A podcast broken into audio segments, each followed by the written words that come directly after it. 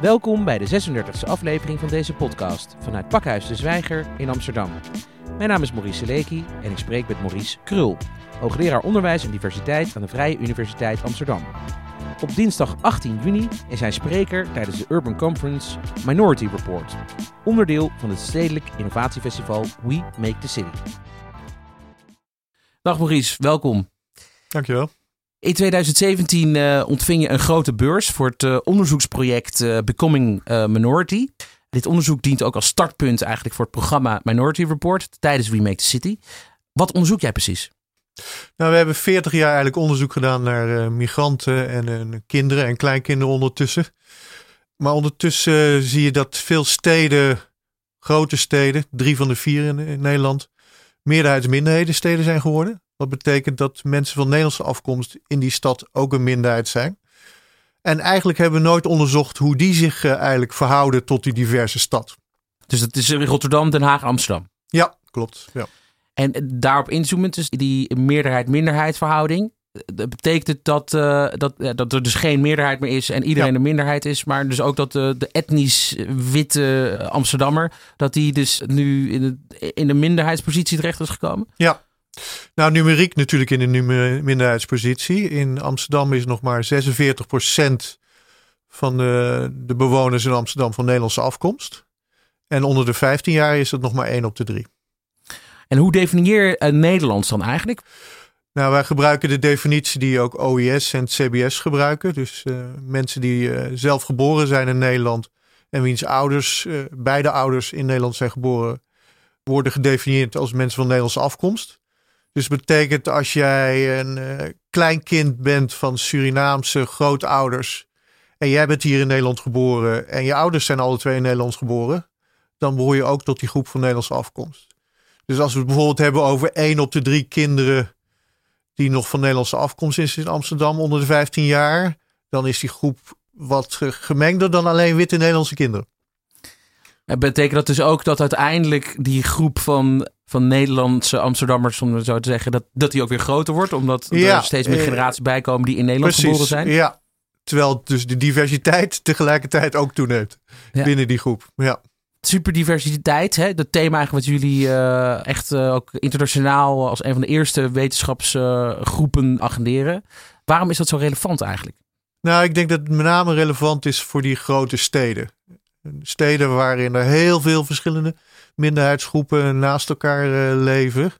Dat, dat is nu ook een van de dingen die de grote steden vaak ook gebruiken. Van, we hebben 170, 180 nationaliteiten binnen de stad.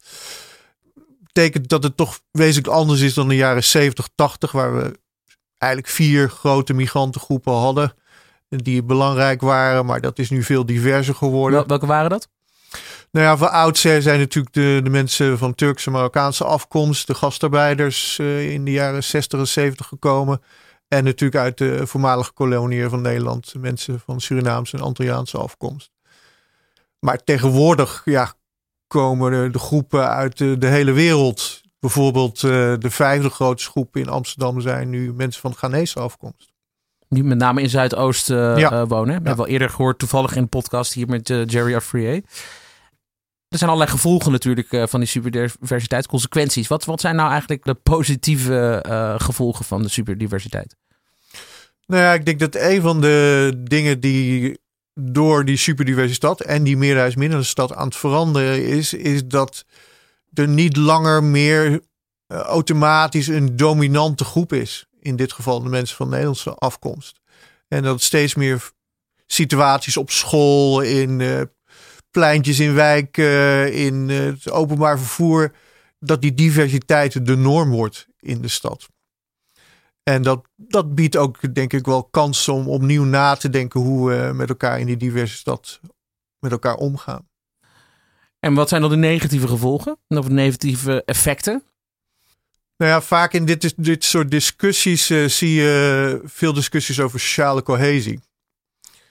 En dat is natuurlijk ook interessant van die meerderheidsminderheidsstad en ook van ons uh, project, het Becoming a Minority project, is dat eigenlijk als je gaat kijken wie er nou goed in die diverse stad is geïntegreerd, als diversiteit een norm is, dan zie je eigenlijk dat mensen van Nederlandse afkomst het minst geïntegreerd zijn in die diverse stad. En hoe komt dat dan? Nou, kijk je naar alle klassieke indicatoren die we doorgaans gebruiken voor integratie. Dat hebben we al 40 jaar gedaan. Neem uh, woningen en uh, dan zie je dat mensen van Nederlandse afkomst vaak wonen in de wat wittere wijken. Dus meer gesegregeerd wonen in die stad. Of in een diverse wijk wonen, maar net in een wat witter gedeelte van die wijk. Ze sturen hun kinderen vaak uh, naar scholen die wat minder divers zijn, de witte vlucht. Ook al woonden ze vaak in een diverse wijk. En ook als het om sociale relaties gaat, zie je dat uh, zij de groep zijn die het minst gemengde vriendengroep hebben van alle minderheidsgroepen in de stad.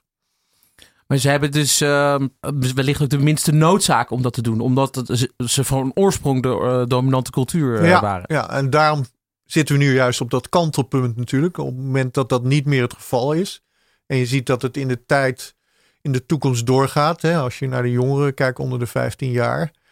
Zal die noodzaak uh, groter worden, ook voor deze groep. Want op het moment dat jouw eigen groep steeds kleiner wordt, wordt je wereld natuurlijk ook daarmee kleiner. En dat gaat invloed hebben op je, je netwerken. Dadelijk ook als je de arbeidsmarkt opgaat. Je hebt kleinere netwerken. Je zal dadelijk misschien uh, moeten werken onder een uh, Marokkaans-Nederlandse baas. Nou ja, dat zijn dingen die je dan wel moet kunnen eigenlijk. Ook uh, die competenties moet je dan hebben om in die diverse stad te kunnen functioneren. In het maatschappelijk debat over integratie gaat het heel vaak over de, nou, laten we zeggen, de nieuwkomer die zich moet aanpassen aan de oorspronkelijke cultuur. Dat wordt vanuit alle politieke gelederen uh, wordt, wordt dat eigenlijk wel altijd op die manier een beetje ingestoken, over het algemeen gezegd. Maar eigenlijk, wat, als we goed luisteren naar wat je zegt, dan is integratie ook iets van een bestaande cultuur de andere kant op. Nou ja, zeker voor de grote steden is dat, dat soort integratiedenken dus achterhaald eigenlijk. Maar zijn mensen zich daar ook bewust van? Is die witte Nederlander zich bewust van het feit dat hij ook moet aanpassen om te integreren? Om deel te worden van die diverse stad, ja. Nou ja, dat is denk ik een van de grote psychologische transformaties die we als uh, stad nu doormaken. Dat dat besef langzaam uh, moet beginnen te ontstaan. En ik zeg ook altijd, die mensen van Nederlands afkomst hebben daar ook wat bij te winnen. Op het moment dat je wel deel wordt van een diverse stad, worden je netwerken groter, je kansen groter. Je gaat je prettiger voelen in de wijk die waar je in woont. Je gevoel van veiligheid, dat hebben we ook onderzocht, neemt toe als je die diverse contacten hebt. Dus mensen van Nederlandse afkomst hebben ook iets te winnen om deel te worden van die diverse stad. Zie je, want je hebt onderzoek gedaan uh, in meerdere landen ook. Zie je in uh, internationale context nog uh, steden die veel verder zijn in dit proces, in deze transformatie, dan bijvoorbeeld Amsterdam of Rotterdam of Den Haag? Nou ja, we, we kijken natuurlijk vaak naar, naar Amerikaanse steden. maar ook natuurlijk, je kan ook naar Canada en Australië kijken. En dan zie je dat in die steden, noem New York, Toronto, Sydney, is diversiteit gewoon al de norm. Dus die discussie die wij nu hebben, die horen ook bij dat kantenmoment, denk ik, over integratie. Daar zijn die steden al voorbij. En dan zie je dat, dat eigenlijk je altijd in zo'n periode heel veel discussie hebt en een scherpe discussie hebt. Maar dat op een gegeven moment, uh, als je echt voorbij dat kantenmoment bent, dat de diversiteit ook in die steden gewoon de norm wordt.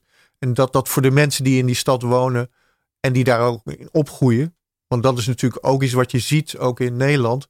Dat de jongere generatie, voor wie die diversiteit al vanaf hun geboorte de norm was, dat die veel minder moeite hebben met die diverse stad. En toch zie je ook in, uh, nou, in Nederland uh, bepaalde politieke stromingen opkomen die zich eigenlijk echt uitspreken tegen die superdiverse samenleving en meer pleidooi voor het Holland van weleer houden. Hoe duid je die tendens? Ja, nou ja, dat zien we natuurlijk niet alleen in Nederland, maar in heel Europa. En ook uh, natuurlijk met uh, de verkiezing van Trump ook in Amerika. En je ziet steeds meer dat het een scheiding wordt tussen stad en platteland. En dat zie je dus in Nederland ook gebeuren. Je ziet de landelijke politiek met een discours over integratie. Ja, wat eigenlijk al 40 jaar hetzelfde is. En sinds Bolkestein is er eigenlijk niet heel veel veranderd over het denken daarin. En aan de andere kant zie je de steden die een hele andere kant op gaan. Die, voor wie de diversiteit in de stad een gegeven is. Het meest problematische van het discours van eh, rechtspopulisten. Ze hebben eigenlijk geen alternatief. Je kunt zeggen van oké, wij accepteren die diverse samenleving niet. En wat dan? Te gaan roepen dat bepaalde groepen hier niet thuis horen, daar los je eigenlijk natuurlijk uh, niks mee op in die samenleving. Wat er nog wel ook in diezelfde stroom uh, vaak wordt, uh, wordt, wordt aangegeven, is van wellicht kan het integratieproces nog wat nadrukkelijker worden ingestoken door bijvoorbeeld het Wilhelmus op school uh, te, zingen, één paspoort, het beter geschiedenisonderwijs. Nou ja, goed, het, veel nadrukkelijker dan het wellicht nu op de scholen gaat. Is, is een andere integratiestrategie voor nieuwkomersgroepen? Is, is dat het? Is, is dat een, een richting die jij uh, reëel acht? Nou, dan denk ik wel aan bijvoorbeeld het, uh, het Amerikaanse of het Canadese model. En daar zie je hè, dat ook iedereen die geboren is in Amerika, die mag zich meteen Amerikaan noemen. Dan kan je Italiaanse Amerikaan zijn, of een, uh, een Joodse Amerikaan, of een Mexicaanse Amerikaan. Maar je mag je Amerikaan noemen. En je bent ook dus trots op je land en de geschiedenis van je land. Uh, ik denk dat dat wel een voorbeeld is voor Nederland. Maar dan moet je natuurlijk ook denken van wat, wat is dan die inclusieve identiteit in Nederland? En je noemde het Wilhelmus, dat is natuurlijk een interessant voorbeeld. Uh, als je natuurlijk het lied neemt, dan zitten daar al een aantal dingen in waarvan je denkt. Van Duitse bloed, de ja, koning van in Spanje, ja, altijd geëerd. ja, dus daar zit een uh, historie en ook, ook een koloniale historie in natuurlijk. Waar je dan ook uh, als samenleving ook iets mee moet doen, denk ik. Over de koloniën gesproken. Er zijn natuurlijk inderdaad verschillende groepen in Nederland, ook met de verschillende herkomst uh, en origin story zou je kunnen zeggen in, uh, in Amsterdam ook. Je noemde net al de Surinamers en de Antillianen. Zie je grote verschillen met bijvoorbeeld die groepen en de Indische gemeenschap en de Molukse gemeenschap ten opzichte van de groepen die op een andere manier naar Nederland zijn gekomen? Nou ja, ik denk dat het grote verschil tussen die groepen is dat met name de eerste generatie Surinamers en Antillianen die naar Nederland zijn gekomen, die waren ook vaak vrij hoog opgeleid. Die kwamen naar Nederland om te studeren. Dat die vaak uh, getrouwd zijn met mensen van uh, Nederlandse afkomst. Dus dat je heel veel gemengde gezinnen ziet in de stad. Hè. Dus ik geloof dat 40% van de eerste generatie Surinamers die naar Nederland zijn gekomen met een uh, Nederlandse partner is getrouwd. En dat creëert natuurlijk een wezenlijk andere dynamiek in die gemeenschappen. Waar als je dat afzet tegen de Turkse en Marokkaanse Nederlanders, dan zie je dat eigenlijk dat proces, het trouwen buiten de groep, nu langzaam op gang begint te komen in de jongere cohorten van de tweede en, en derde generatie. Dus die zei, dat zijn meer gesloten gemeenschappen dan de Surinaamse en Antilliaanse gemeenschappen. Um, ook zie je generationeel uh, verschillen uh, tussen een eerste, een tweede, een derde generatie. Met name als het gaat om opleidingen. Kun je ja. uh, dat daarop inzoomen? Ja. ja, een van de dingen die vaak niet benadrukt wordt, is de enorme sociale mobiliteit die je ziet onder de Turkse en Marokkaanse tweede generatie. Ik denk als je kijkt in de afgelopen honderd jaar welke groep het meest mobiel is geweest in Nederland, dan zijn dat Marokkaanse Nederlandse meisjes van de tweede generatie. Hun ouders waren zaak zeer laag opgeleid. Moeders vaak niet eens naar school geweest, analfabeet. En je ziet nu dat een kwart van de tweede generatie in het hoger onderwijs zit of al een hoger onderwijsdiploma behaald heeft. Dus daar zie je enorme sociale mobiliteit. Eigenlijk in één generatie naar het hoger onderwijs met een analfabete moeder. En sowieso, maar dat is uh, mijn niet-wetenschappelijke blik, maar vanuit de, vanuit de media, maar even zo te zeggen, mijn uh, maatschappelijke interesse. Maar het lijkt wel alsof aan de ene kant over bijvoorbeeld de Marokkaanse Nederlandse gemeenschap, daar, daar is best wel wat negatieve kritiek op uh, vanuit bepaalde hoeken. Maar aan de andere kant feitelijk gezien is het natuurlijk zo dat de Marokkaanse Nederlandse gemeenschap al wel ministers, uh, staatssecretarissen, uh, kamervoorzitters en burgemeesters heeft voorgebracht binnen eigenlijk relatief korte tijd. Terwijl er weinig andere groepen eigenlijk uh, al zo snel daar zijn gekomen. Hoe, hoe, verklaar je dat? Nou ja, dat is een beetje het verhaal van het glas is half vol of het glas is half leeg. Wat ik noemde, een kwart stroomt door naar het hoger onderwijs, maar een kwart van de tweede generatie is ook voortijdig schoolverlater. Dus dat gebeurt tegelijkertijd? Dat gebeurt tegelijkertijd. En ik, uh, ik denk dat maakt dat die discussie zo ingewikkeld. Want ja, ze zijn oververtegenwoordigd onder voortijdige schoolverlaters. Dus wordt dat punt gemaakt door mensen die zeggen: kijk, die groep doet het niet goed. Maar ze zijn tegelijkertijd ook heel succesvol. En zie je ja, onderschrijvers, journalisten, politici, dat ze ja, eigenlijk naar verhouding van de groep heel veel van dat soort prominente mensen leveren.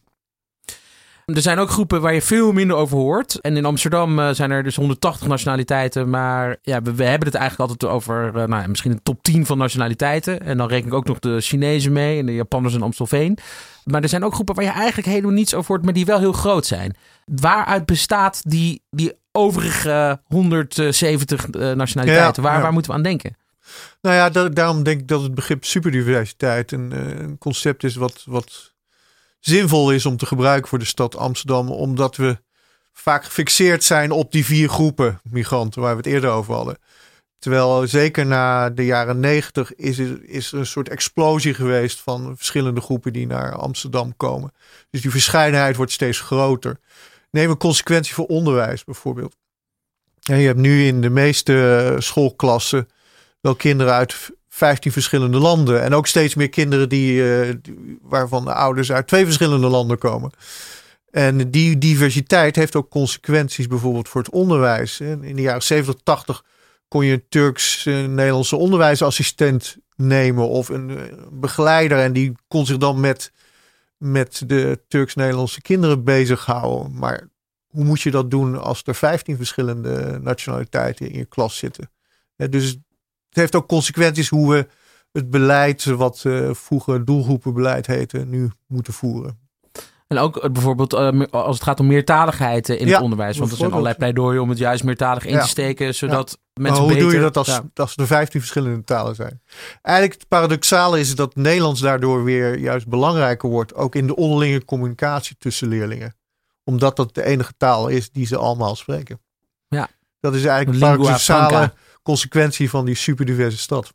En als we dit in de, de, consequenties uh, van deze superdiversiteit in oogschouw nemen en dan richting de toekomst kijken, uh, laten we een uh, jaar als 2030, ja, 2050, ja. waar gaan we dan naartoe?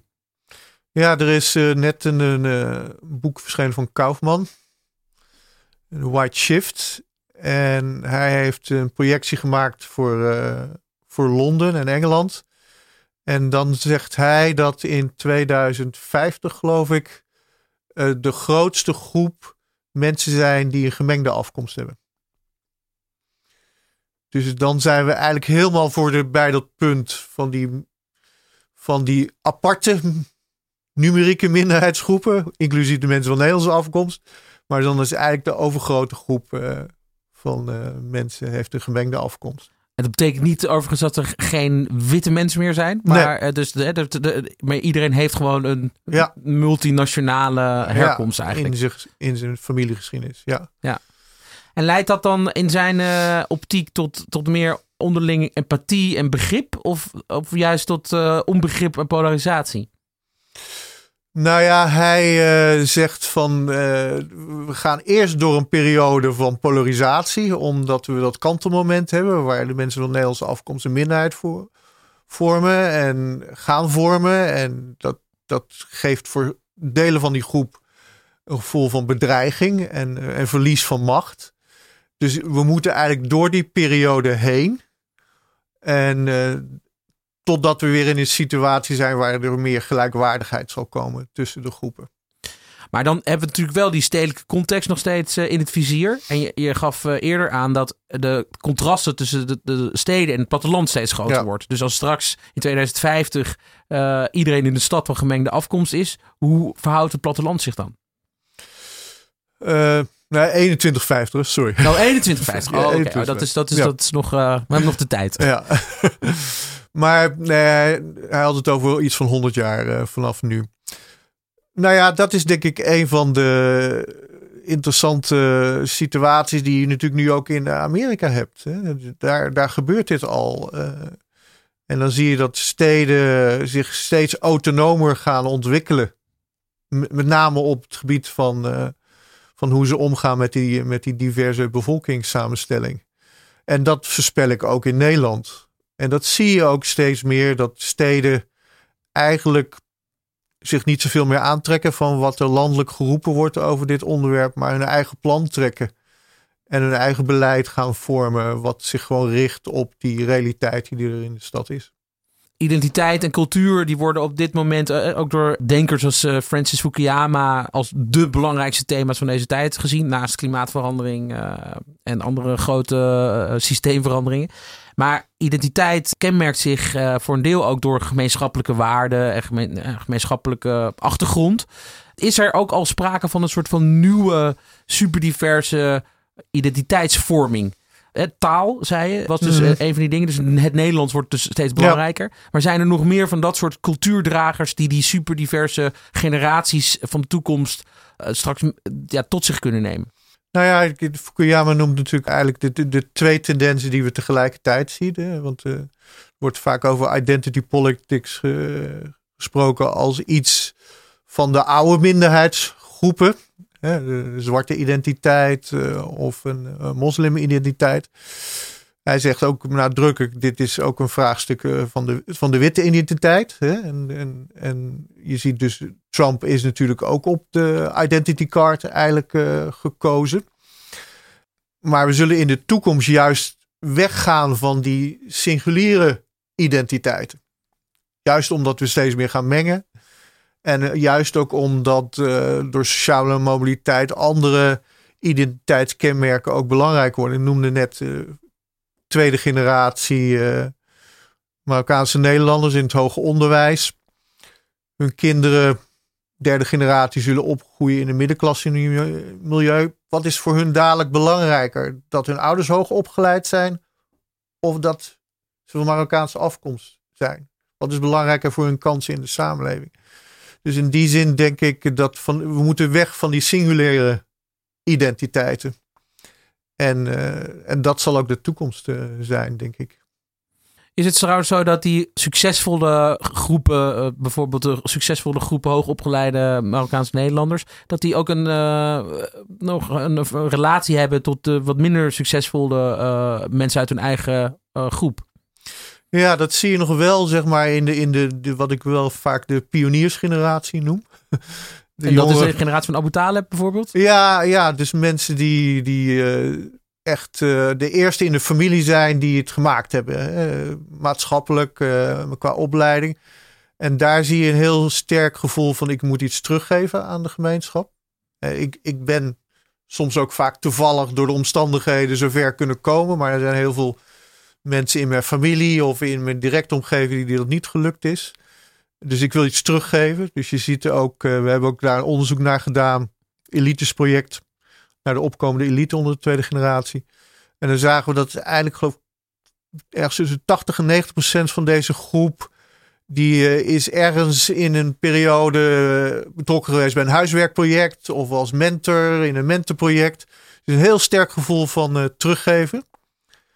Maar ik denk wel dat het iets voor deze generatie is. Ik kan me voorstellen dat die derde generatie denkt: boeiend. Waarom zou ik me nog bezighouden met uh, die mensen die, uh, die het slechter doen in mijn gemeenschap? Dat zou kunnen.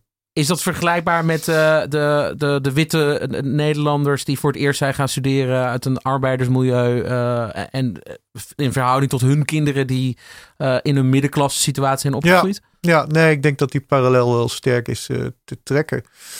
En, en ook in een negatieve zin is die parallel te trekken. Je ziet, en dat, dat laat het migratieonderzoek vaak ook zien, als je niet in die tweede generatie de kans hebt gekregen of de kans hebt gepakt om succesvol te zijn, dan zijn, is de derde generatie komt in een soort armoedeval.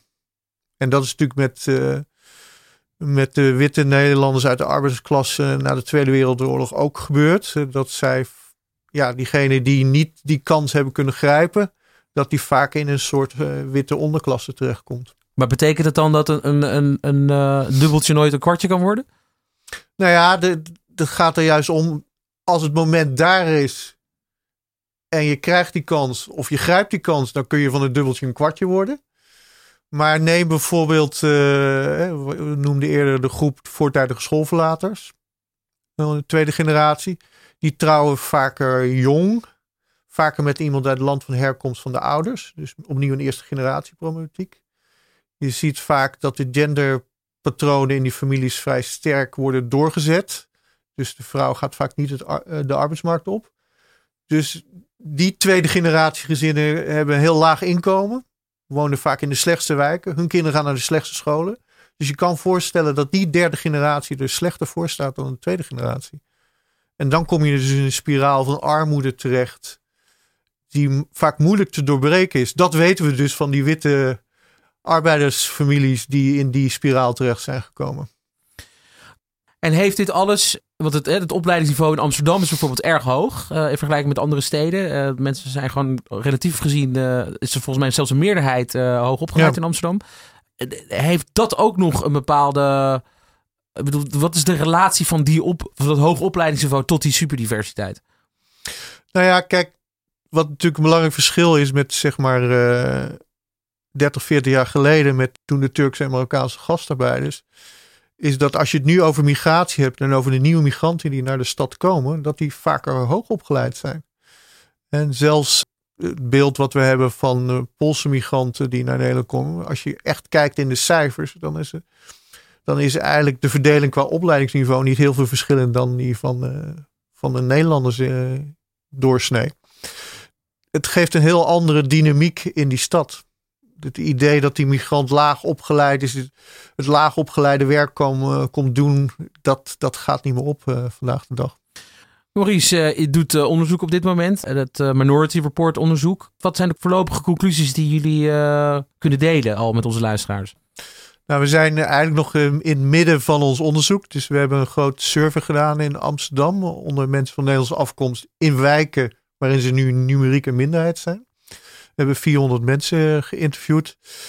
Ja, ik kan eigenlijk alleen maar de, de eerste trends Graag. laten zien die we zien. Dus uh, pin me hier nog niet uh, nog helemaal op vast. Maar ja, wat we eigenlijk zien is dat, uh, en dat is eigenlijk wel de verwachting, dat de meeste mensen die we geïnterviewd hebben, die vinden het prettig om in die diverse wijken te wonen. En we hadden het al eerder over.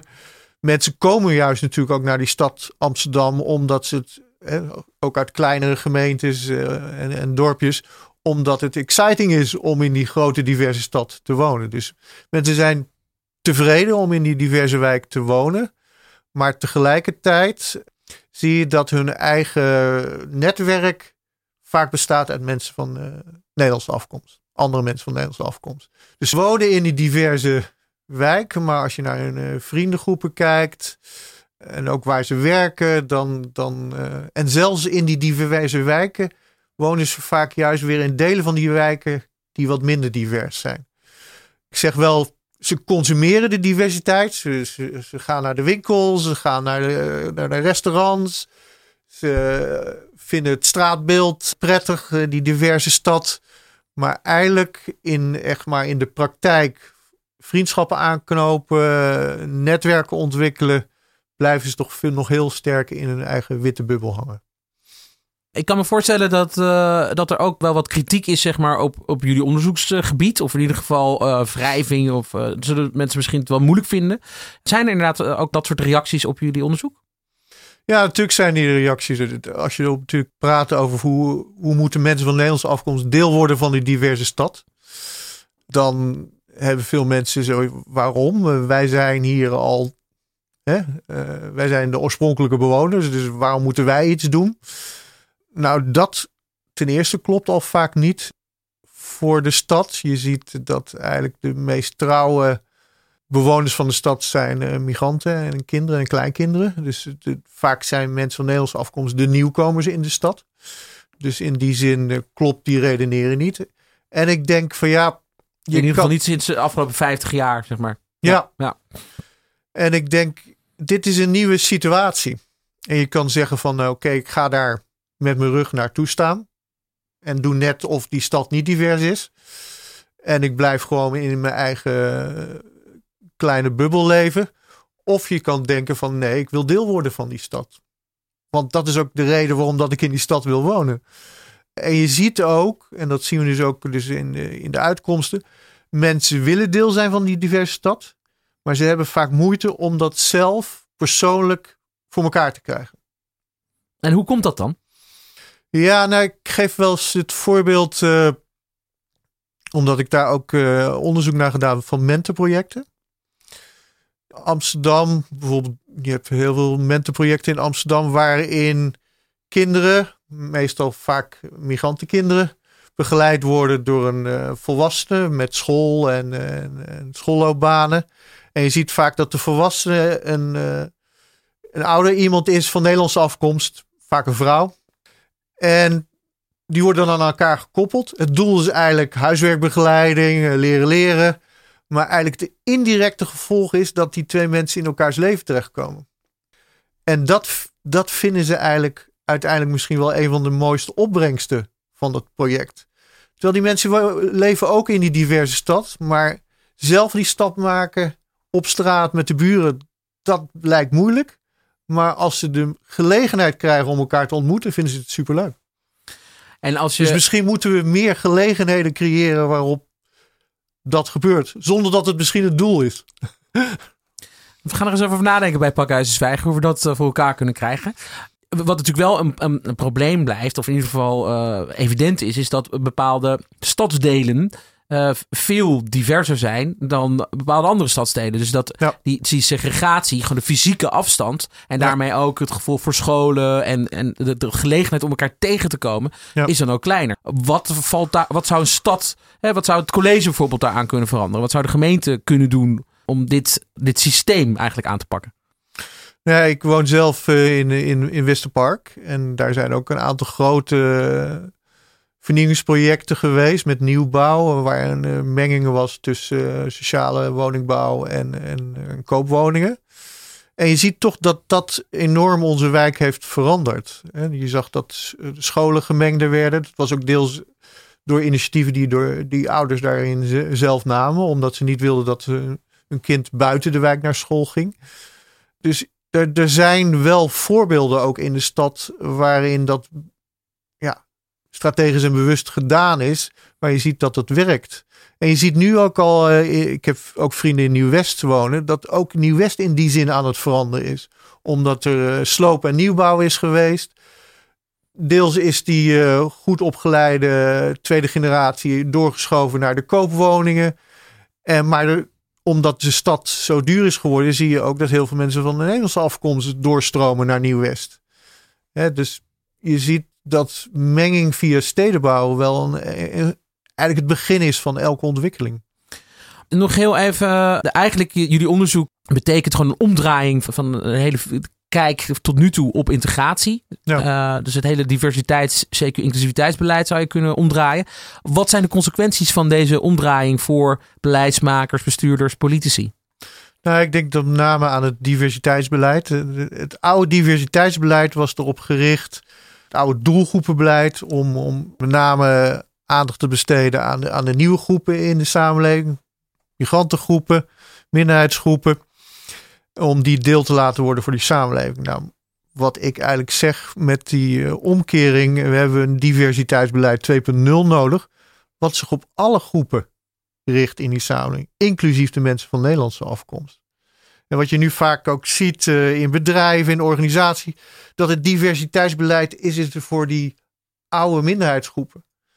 En daardoor is er ook geen, vaak geen draagvlak voor dat beleid onder de groepen van Nederlandse afkomst. Want het gaat niet over hun. Maar ik zeg, het gaat ook over jullie. Want jullie moeten ook deel worden van die diverse samenleving. Dus dat is eigenlijk de nieuwe visie die ontwikkeld moet worden op diversiteit in de stad. En van die oude groepen is er eigenlijk één uh, exemplarisch, bijna karikaturaal figuur in het bijzonder in het oog springt. En dat is eigenlijk de, de oude witte man op een machtspositie. Wat zou de oude witte man op een machtspositie eigenlijk moeten doen? Waar je eigenlijk zelf ook een beetje Waar toe behoort. Waar ik zelf natuurlijk ook toe behoor. Ja, ik denk, nou ja, dat is, dat is ook het ingewikkelde. Hè? We zeggen, die witte mensen moeten wat gaan doen. Dat is enerzijds. En ze moeten hun macht gaan delen. Daarom is die transitie zo ingewikkeld. Als je je macht mag behouden en je dominante positie, dan is die transformatie eh, niet zo ingewikkeld. Maar ik denk, aan de andere kant heb je ook, ook als witte man iets te winnen bij die nieuwe situatie. Als je deel wil worden van die diverse stad. En want jouw wereld wordt ook groter als je deel wordt voor die diverse stad. Maar dat betekent ook dat je macht gaat delen natuurlijk. En dat betekent onder andere bijvoorbeeld dat ik erop let dat ik mensen aanneem die niet op mij lijken op de universiteit. Want die verandering moet gaan plaatsvinden. Mensen moeten, ja, de oude minderheidsgroepen moeten gaan doorstromen naar machtsposities. Willen we echt een samenleving bereiken die meer gelijk is en uh, meer rechtvaardig.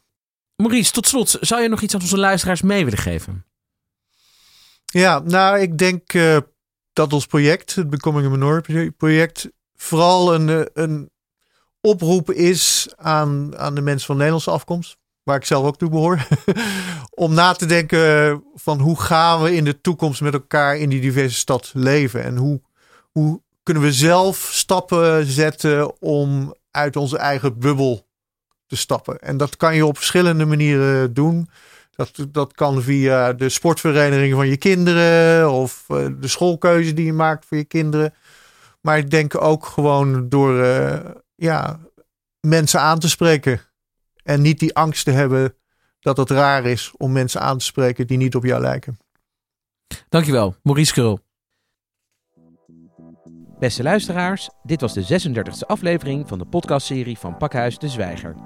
Maandag 17 tot en met zondag 23 juni vindt de tweede editie plaats van het Stedelijk Innovatiefestival We Make the City in de metropoolregio Amsterdam. Op dinsdag 18 juni vindt de Urban Conference Minority Report plaats in Pakhuis de Zwijger. Te gast zijn onder meer hoogleraar Maurice Krul, hoogleraar Philomena Asset en psychiater Glenn Helberg. Voor meer informatie over dit programma en andere programma's van het festival van We Make the City kun je kijken op www.wemakethe.city. Meer informatie over programma's van Pakhuis de Zwijger is te vinden op www.dezwijger.nl.